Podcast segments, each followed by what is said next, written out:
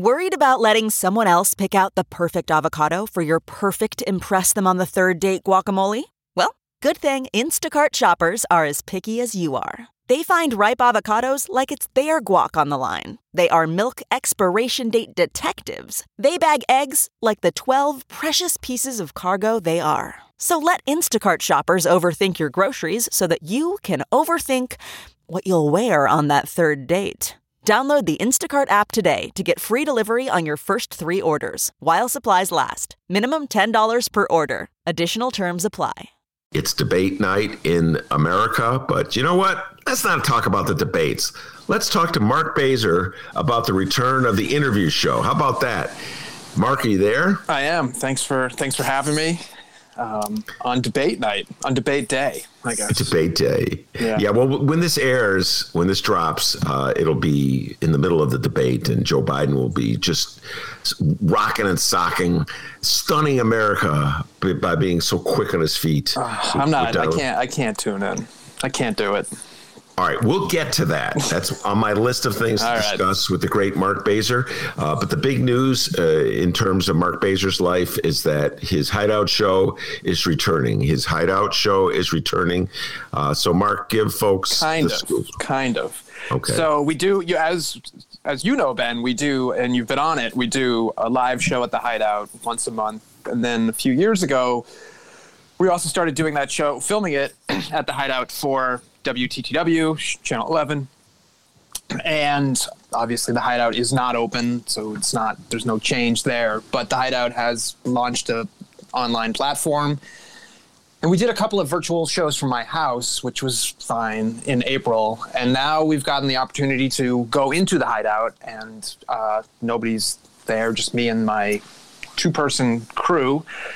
And they, we film me, and I'm talking to to a guest who's not there, who's remote. So we're socially distanced by thousands of feet, and um, it's good. I mean, it's it works. It's it's actually the same thing that everybody else is doing, right? So it's not like I don't feel I feel bad because it's not what it was, but I also feel that's what we've got. That's what we've got right now. And tonight we're doing we're we're launching excuse me, we're launching it on the Hideouts site. It's uh, you go to just hideoutchicago.com and uh, we have our as our first guest, we have Rick Perlstein, the historian and the author, who's written now four books, all of which I think add up to about thirty thousand pages. And wow. um, the new one is called Reaganland, and it's great. It's it's it, he's traced basically the the rise of the new right, the the right wing, the conservative party, the Republican Party, from Goldwater through to Reagan winning in 1980. And so this last book, Reaganland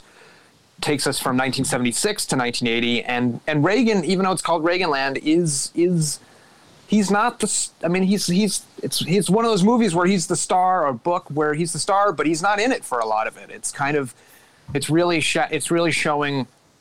He compares it to an iceberg. So you had what was going on at the top of an iceberg with the mainstream Republican Party and what the Democrats and the media and other Republicans saw, but then you had this groundswell that was building underneath uh, and and that's what he really traces the rise of evangelical Christianity getting involved with politics, the anti-ERA movement, anti-homosexuality, uh, the beginning of supply side economics, and then he brings in Carter and he brings in Reagan and he brings in all the the the fun fun and muck that happened during the, yeah. the late 70s. Uh, well, all right, we'll get into that in a little while, but let's just talk a little bit about uh, the dynamics of your show. Uh, the interview show with Mark Bazer. I always called it the Mark Bazer show. That's my thing. I'll take I, it. I never, never get the, the name right. I did that yeah. with Kenny Davis and uh, Chicago Newsroom. It was always the Ken Davis show. Uh, so, I'll tell a story though, real quick. We call it the interview show, and then mm-hmm. I went. I wanted to get it because we were going on TV. I wanted to get it trademarked and I did. I, I, I was able to get a trademark, but it wasn't. It took a long time because it's such a it's such a open name. Like why why are you why do you have the right to call yourself the interview show? But I proved it. I proved it to the government of the United States. You proved what? That there was no other show with that name? That I had a well. It, it's not that there might be smaller other shows. There was nobody else who had who had established a, a, trademark for it, and I had established enough of a precedent of precedence of using it and using it in a public way that that I was able to get it. Well, that's good to know. I mean, yeah. like if, if Howard Stern wants to use it, he'll have to come to you. That's right. That's pay right. up. Uh, but it was a great dynamic at the Hideout.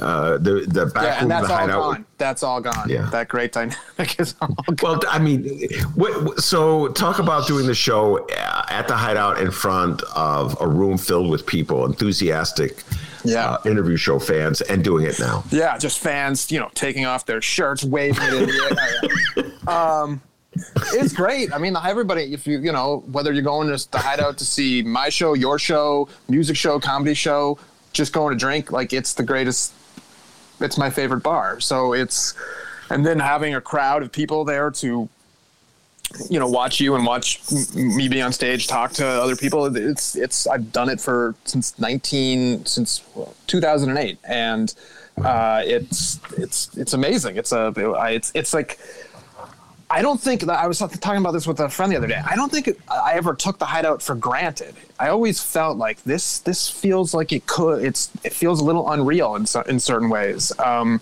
and so I always appreciated it, but now more than ever I realize that kind of needed that. I needed that, whether I was going to see your show or, or do a show, like I needed that monthly pump of hideout in me. Um, and now it's you know so but but i will say so we shot the show now and it's there's no crowd and it's and it's not it's everything about it it's i some part of me questions why i'm doing it like part of me questions what's what's the point i'm not i'm not getting that community i'm not getting that uh I think I'm a better interviewer on stage when there's people and you're fully alive and you're fully in the moment.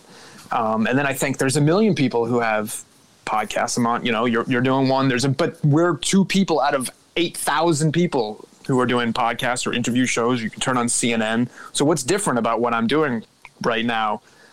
But I like doing it and it's still at the hideout. So I get to go to the hideout and I get to be there with just two of my friends who are on, who are our small little crew and we get to steal their whiskey and it's, it's, it's fun.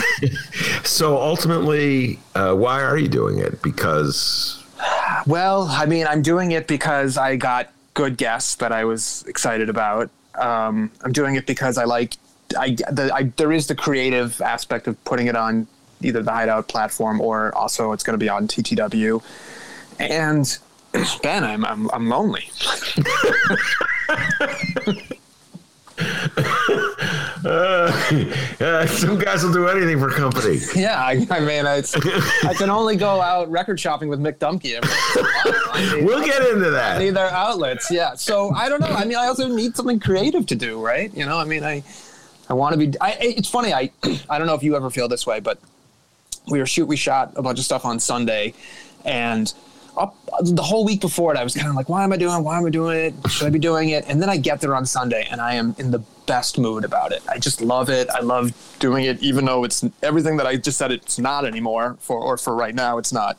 It still was. Here I am. I'm here in the hideout. I'm doing this, this this show. This is this is fun. This is special. So. so. All right, talk about Rick Perlstein uh, and uh, Reagan this is before your time. You're a young guy, so were you aware of the Reagan years at all, or you were? Um, can I can I interrupt just to say Giolito on the White Sox just gave up a perfect game in the seventh inning. Um, wow! Breaking news. Breaking, which won't be breaking news when it airs. Are they ahead? They're ahead, three nothing. But All right. He had a perfect game going. Wow. Um, he yeah. gave it up with a single? Yeah, yeah. He's good. Oh, so it's not even a no hitter anymore. No, no. The no hitter's gone too, yeah. Um, okay, take him out. Let's get the relief pitchers and let's close right, on yeah. this game. Uh, uh, anyway. Yeah, so Rick Rick Perlstein, Rick is I mean, do you Rick is great. Rick is uh he's got the interesting story when he it must be it must be over 10 years ago he came out with a book about goldwater and he became he was he was he he was a progressive, but he became very much the favorite of conservatives. They loved the book, yeah. and over time that has uh, eroded. there's the brown line. Yeah.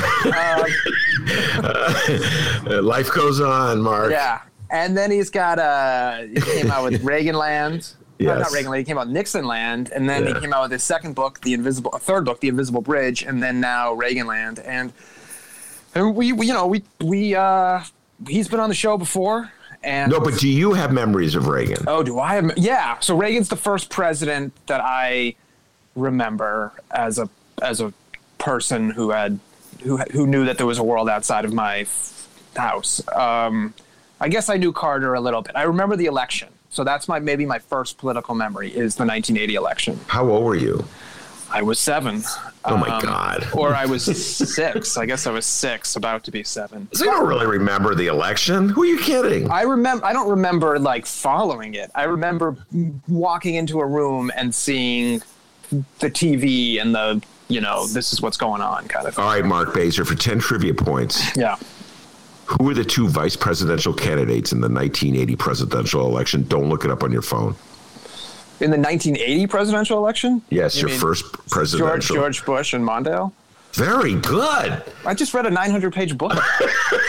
I'm going to do with how old I was at the time. you just, oh my God, if you had forgotten that detail, yeah. oh, the memory's slipping. You're right up there with uh, Trump and Biden. uh, all right. Uh, I, I wasn't following the vice presidential debates in 1979 or whatever it was, but um, That's always the trick question. Like, the, who was the the running mate? A lot of people slip. But there were one. there was a period where they were switching in and out, right? Like Agnew wasn't, he didn't stay, and then you know, like there was, it wasn't always clean. And then you also had that that time, which was fast. You still, it was like the end of the time when at the convention you kind of didn't know what was going to happen. Yes. Still which is yes interesting. I miss those days. Uh, but this was my. But what was what to go back to your question? What was mm-hmm. interesting to me about reading this book was I don't remember it. I don't remember really anything that happened from 1976 to 1980, but I lived through it. So that was fascinating for to me just to say oh my god so i was when i was three and was carrying around my stuffed animal and had no worries in the world other than where my stuffed animal was or needing more milk or whatever it was like there was the, all this crazy stuff was going on and my parents were were were immersed in it you know not not like they didn't have jobs in government but just as people who were citizens they were immersed in it. Well the, the interesting thing about reagan i lived through those years uh, and uh, i have very uh, profound memories just of Ronald Reagan. I, I was not a fan of his, obviously, um, right. but it's it's strange how culturally he's emerged. Uh, and like I see it depicted, just bits and pieces. I don't know how much of this you watch, but Fargo, the TV show Fargo. Uh, I don't know if you ever saw that show, but Reagan yeah. was a character in the backdrop of I think the second season. I don't know if you saw that, but uh, so Reagan's sort of wandering through uh, the um, the country at the time of giving speeches, and it's this the notion that is set up about Ronald uh, Reagan uh, is that he he tapped into a yearning that America had uh, for a sense of itself that probably was never true. Yeah, but it, they, it's one that you can believe in, uh, and in some ways, it's more soothing than uh, what Donald Trump does because it's like you could believe uh, that the country was like a worthwhile uh, city on a, experiment, you know, city on a hill the, or whatever, right? It's city, yeah. Whereas Donald Trump, it's just like like two armies going at it. You know what I'm saying? And well, so me, like for me, the essential question I had reading the book and then you know talking to Rick is what is is Trump the inevitable result of of the Republican movement that started maybe with Goldwater, but really got into overdrive with Reagan, or is he a complete break from that? And you know, of course, the answer is both. But um, I mean, Reagan had "Make America Great," right? That was his yeah. slogan first. So, like Trump tried to take it, but it wasn't. It wasn't. it doesn't sound so sunny when Trump says it. So, uh, so you don't have. When's your first like political memory? It's not the Reagan years, like as a participant. I definitely, well, okay, well, participant. I mean, I remember the hostage crisis. I Reagan was the president of my childhood. Like, if I look back at, you know, say Nancy Reagan being on Diff'rent Strokes, right, and telling Arnold and Dudley not to do yeah. drugs, like that's like Reagan and and born, you know. I know you're going to laugh now, but Born in the USA, when Reagan thought Born in the USA by Springsteen was his was like a rallying cry for America rather than like a, a angry lament about Vietnam. Like I remember that. Um, so Reagan, like, I mean, it's it's. I always think about that because my I have kids right now. I've got a 15 year old and a 10 year old, and their childhood, God forbid, will be four more years, but for their years yeah. is Trump. Like that is shaping their something about that is shaping their childhood, and and Reagan shaped. I don't mean he as a person, but the Reagan era shaped my childhood. All right, let's talk about the uh, the presidents that's uh, shaping your uh, children's childhood. Donald Trump. Yeah. Uh, and uh, never quite seen anything quite like the New York Times expose of his taxes, Mark. I thought um, it was um, great. I thought it was yeah. a great, great, like really well reported and written piece or pieces. What did you What did you learn? I mean, I, I don't know that I did you learn anything or were things confirmed? I mean, one thing that I learned, I guess, if you wanted to get into details rather than macro things, like the the I thought the Ivanka thing was very interesting. That he's been, you know, that he paid her as a consultant while she was on, also on his payroll, uh, part of the company, a big part of his company or companies or how many ever illegitimate or legitimate companies he has, and that that was in part to evade taxes. But that to me seemed like a a, a, a new thing in there. Um, the idea that he was a failure, like that, which is a huge part of it, or that's not new, right? That was not something that the idea that he evaded taxes. It's not new either. It was just the detail with which they provided it. I guess I left wondering this, and I guess the answer again is both. But so are we saying that he's a failure as a businessman, or that he's a tax cheat? And I and I guess the answer is is is both. Um, I'll tell you, I was I immediately thought this is a very insignificant story, but I was doing my taxes last year. I was with my accountant. I've had this accountant for several years, and I, I, started using her because with the interview show, I just couldn't. It was it was a little too complicated for me to do on my own. So I started going to this woman, and she's really helped me out with what what is legitimate and what's not legitimate. And you know, I don't I don't want to I don't want to cheat, but I also want to you know write off what is legitimately able to write off. So last year the show the show's never been a real moneymaker, but last year the show barely I think it, it just, it, the money was low, was way down, and um, I was writing off a bunch of things that I normally write off and that are totally legitimate expenses. Like I had an author on, so I bought the book, that kind of thing. Mm-hmm. Uh, and at the end of it, she said, "Well, with all of these deductions, you are going to be so below. You're going to be that that I would advise you not taking all these deductions." And I was, I was, I was like, "Why? Why not? This is great." And she said, "Because the IRS might start to view what you do as a as a hobby, which you know is I mean, I have another job, and the IRS could say, "Well, what are you? This you're not making money. You're just you're just fooling around. You can't write any of this stuff off." To me, the, the show is not a hobby. The show is a, you know, one of the other things I do, a freelance work project.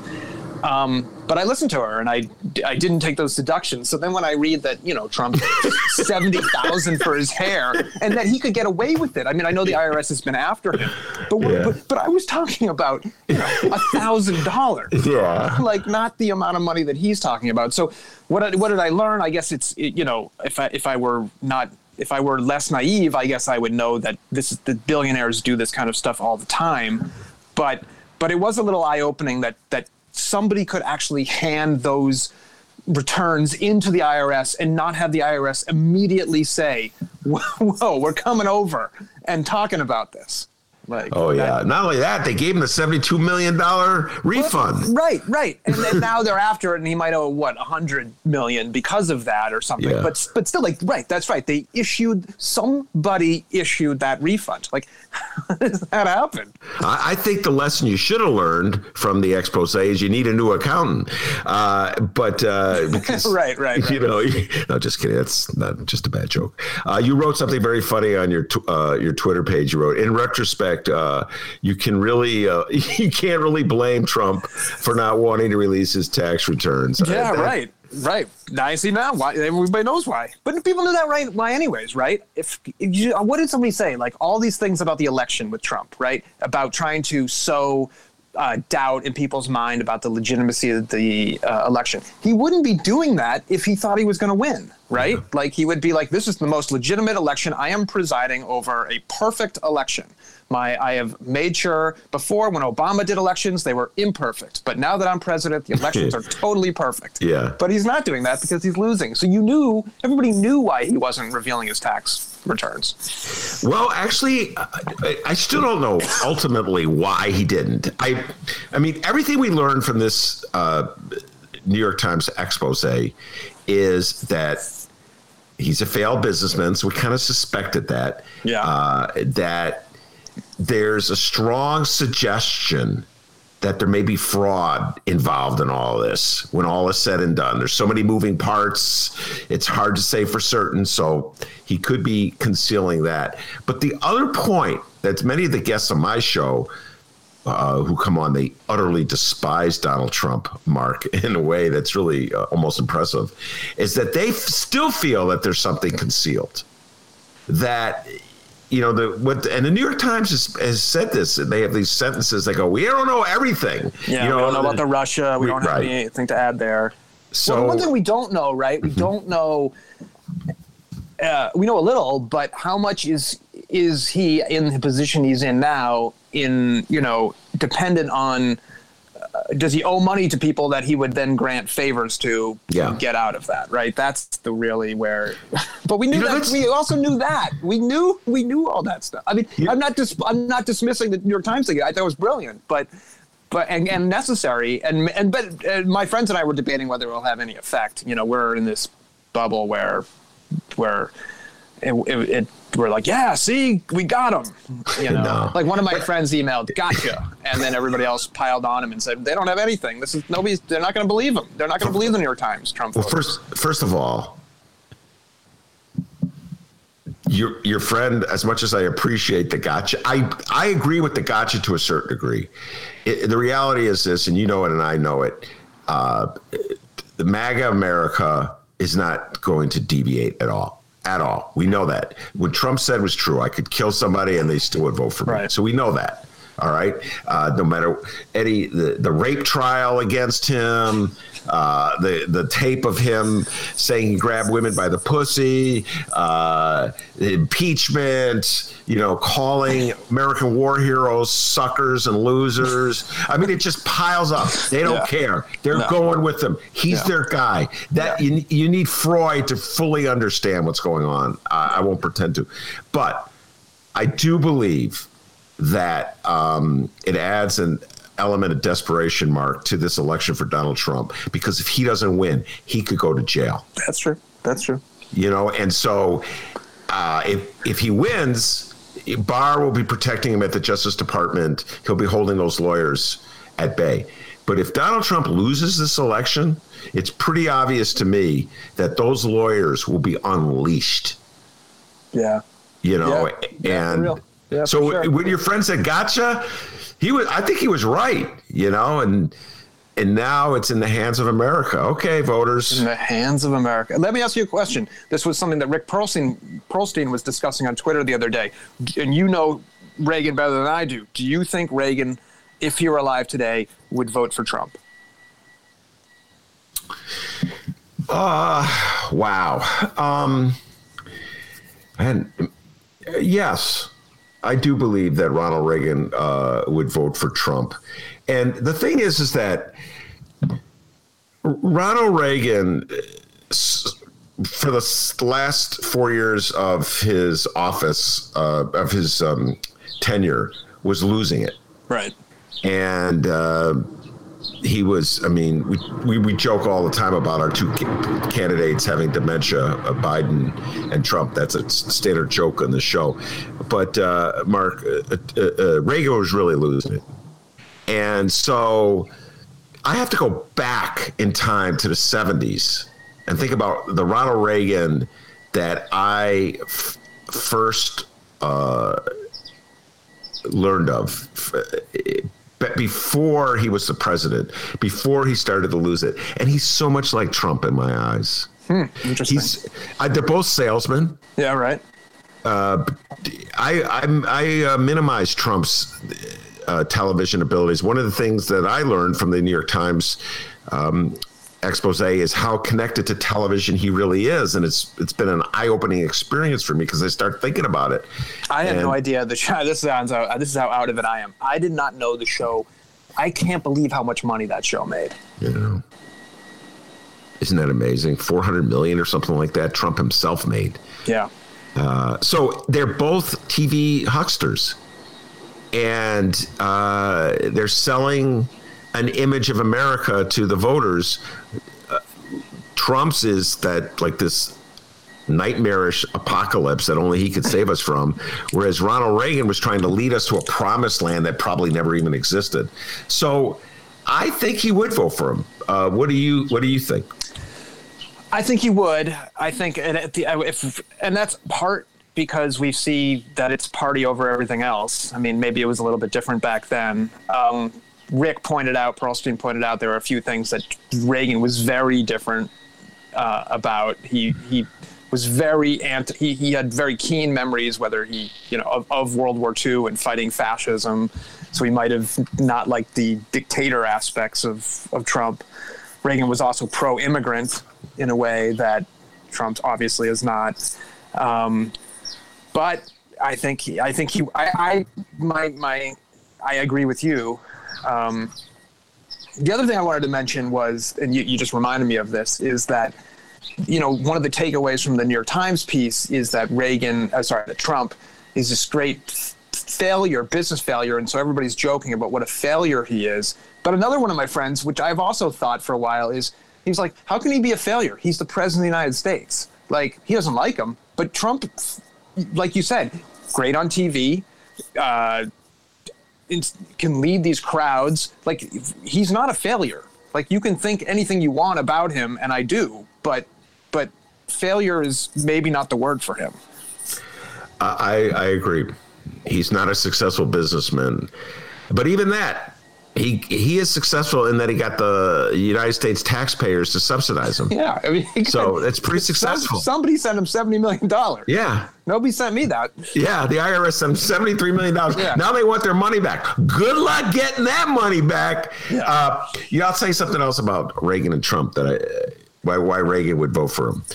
Uh, number one, Ronald Reagan had an aversion to taxes and uh, the anti-tax movement uh, he's part and parcel of, and so he would probably applaud Trump for dodging the tax man. And uh, well, that's the risk here with some voters, right? That they'll see that and say it was a good. It was, hey, you did well. You did well, buddy. Like, well, that's part of the forty. Again, that's part of the forty-five percent of the cult. They're like, oh, I don't believe in taxes. I don't know how they're going to fund government. That's they live in their little delusional world, Mark. But yes, you're right. That'll that'll win them over. The other thing is, like, get your thoughts on this.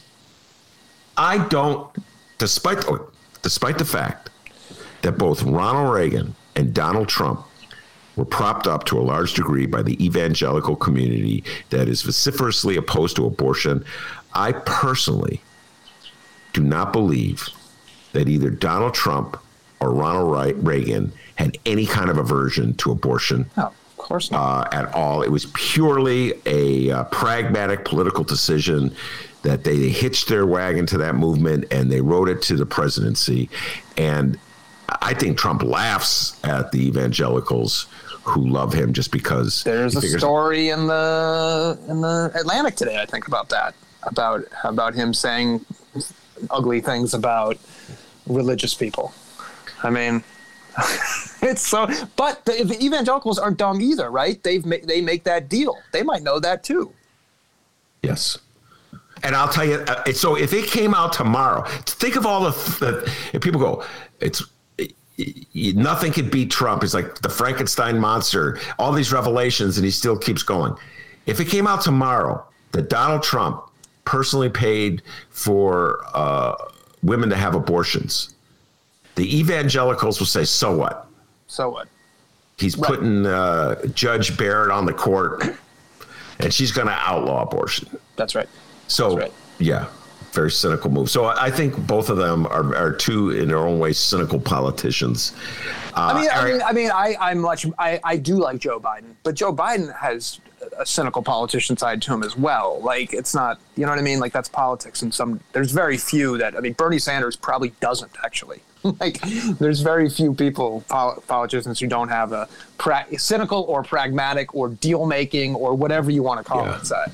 See, I wouldn't call. I don't know if it's cynical with um, uh, Biden. What do you what do you call the cynical side of Joe Biden? Well, Biden. I mean, Biden seems to be, and maybe I'm wrong about this, but he seems to be somebody who has always been right in the middle of the Democratic Party. So what is does that mean he doesn't have his own convictions? Does that mean he gets more progressive as time goes on because he is personally changing? Or does that mean he reads the tea leaves and see what he needs to survive which would be cynical? Mm, yeah. Uh, i see your point and i do not know the answer. I have no idea what a joe biden presidency will be like. Uh, I, I joe biden has never been in a position of authority. You know, he's never been like a governor or a mayor where you right. can see, you know, how when he has all the authority, how he how he's going to deal with it. Uh, he's always had to work in a body of other of peers. So I have no idea what a, a Joe Biden will will he tell the left wing of the Democratic Party to shut up and fall in line? Will he suddenly expose his inner FDR and move left? I have. I have no idea. I, just, I mean, a lot will depend on who wins the Senate, right? I mean, that will be yeah. the determining factor in what his presidency looks like. I think. But so, are you going to watch the debate tonight? No, no, no. I can't. I can't do it. I just. I don't know why I would. Right? I've already been on your show, so I don't have to talk about it. Um, yeah. I don't have to. I don't have to opine like I'll see the clips, right? Like I'll see those things. You can't avoid those. I'll get on Twitter and look at that. But what? Why? Why is anybody who, if we know who we're voting for? Yeah, yeah, that's true. What is what is the point? Why not watch a great movie? Uh, yeah, or a great sporting event. Yeah, uh, base, play baseball playoffs are going right now. I'll watch that. All right. Uh, since we're talking sports, uh, we're going to uh, move to basketball. Your beloved Celtics. Yeah did not uh, do so well. You had another great tweet, which brought a little smile to me. Uh, it said, "Let's go Celtics and New York Times." You were rooting for the New York Times. I came out the day the Celtics were playing. I was watching, I was reading one and looking, watching the game, and yeah, uh, but the Celtics didn't do it. But those guys are so young. Those Celtics are so young. They're, you know, what's what's. Uh, 23 and 22 and 24 years old. Tatum is what 23 and Brown is 22, or maybe I've got that backwards, and they should be good for a while. Knock on wood. And I think Ainge has Danny Ainge, the GM, has like three number one picks coming up. So no, it's it's yeah. Uh, but the Bulls, the Bulls, you know, they got a little of excitement going on too with my, my beloved coach. Chicago Bulls. Yeah, I um. Uh, we did a, an interview uh, the other day with Joe Cowley, who is the Sun Times beat writer, covers the Bulls. He comes on the show every now and then. We uh, talk Bulls basketball. And the last time on the show, he it, it was very uh, a downer interview. You know, for my part, the Bulls just there was no hope whatsoever for the Chicago Bulls, and now it's like, oh my god, they got rid of Forman. You know what I mean? They got rid of Boylen. Just getting rid of those guys. Yeah, uh, it's an exciting thing. I mean, I've also heard that they're building up their and I know nothing about this, but they're building up their they're do they're they're starting to put more effort into bringing up the young players in a way that develops them as opposed to just throwing them out there. Well, yeah. we we shall see the next yeah. year. We shall see. All right, I'm going to close with this. Yeah, uh, our mutual friend Mick Dumke. Yeah. Uh, comes on the show, and we always try to do something a little different with it because Mick and I are two political junkies. Uh, we we've done a lot of articles together about Chicago politics, but when Mick comes on the show, we try to show the uh, do other things. So, like we did a whole sp- uh, show on Bob Dylan. Uh, we did a f- show on football. So here's what we're going to do: we're going to do a show about Bruce Springsteen, and we're going to bring you on as well because uh, you are an obsessive. Bruce Springsteen fan, uh, Mick tells me. So, why the love for Springsteen? Well, I mean, first of all, Mick is as well, so I don't want Mick to to, to I, not that there's anything to be ashamed of. I think I think there's a couple of things. I mean, I I hate to. It's hard to analyze the things you love a lot, like rock music. Like it, sometimes it takes the fun out of it. So I don't want to. And there's been enough, you know, people writing books and books about Bruce Springsteen, but I think he's got both elements to him. He has this. I don't know if you read his memoir, but he's just a wonderful like writer, a wonderful prose writer and lyricist, which I which I appreciate.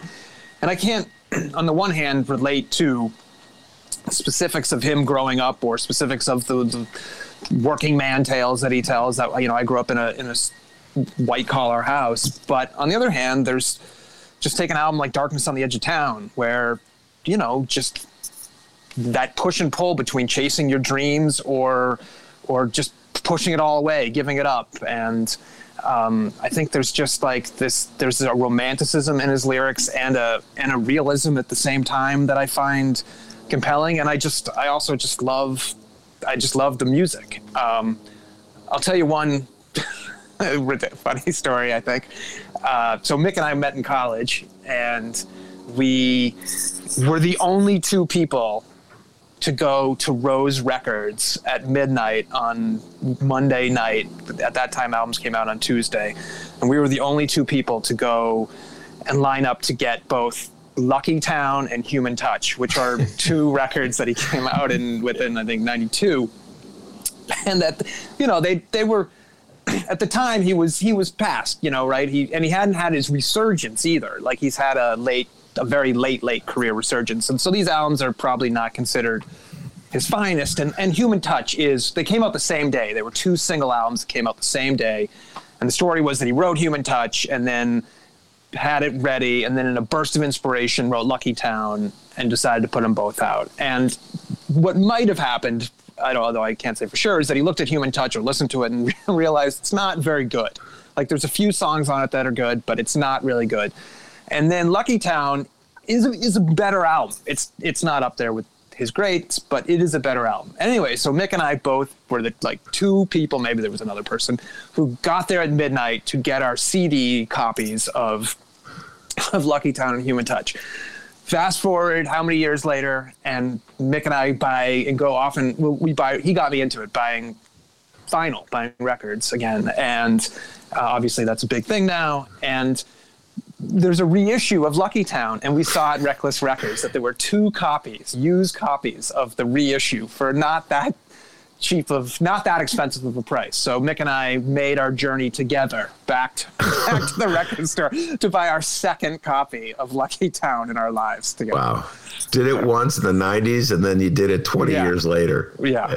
Well, that's why uh, I'm looking so forward to your obsessive. That's yeah, you're obsessive. obsessive. We'll do a whole Bruce Springsteen. Uh, you'll have to deal with me. I'm sort of. Uh, a skeptic about Bruce Springsteen, but I, I have my own. Well, just don't have Jim DeRogatis on too, because he hates him. Okay, he that's ridiculous. That, no, that's just ridiculous. I mean, let's just, it's like, that's just ridiculous. I, I, can't even get the word. I mean, hate. I love, I, I, I love Jim DeRogatis. I love his writing. I love his uh, sound opinions. I love it. But every f- five shows, there's a dig at Springsteen, and I just go. now, come on, man. Come on, Jimmy D. Come on, Jimmy D. All right, just get out, get over that. All right. I get it. I mean, they're Springsteen can be can be cheesy. I get it. You know. Uh, anyway, someone who's not cheesy is Mark Bazer, and uh, the interview show with Mark Bazer will return to WTTW uh, this Sunday, right? This Sunday at 11 p.m. And then tonight, Tuesday, after the de- or before the debate, I'm sorry, at 7 p.m. If this goes up before then, you can go to the Hideout site and watch uh, a, a, a long form interview with Rick Perlstein. All right. When we do the interview with you and Mick Dumke extolling the virtues of Bruce Springsteen, we'll send it to Mr. DeRogatis. We'll send it to him. I'm gonna have to study up then. I want. I don't want to be dumb. All right, very good. That's Mark Bazer. I'm Ben Joravsky. Take care, everybody. All right. Thanks, Ben. Thanks, Dennis.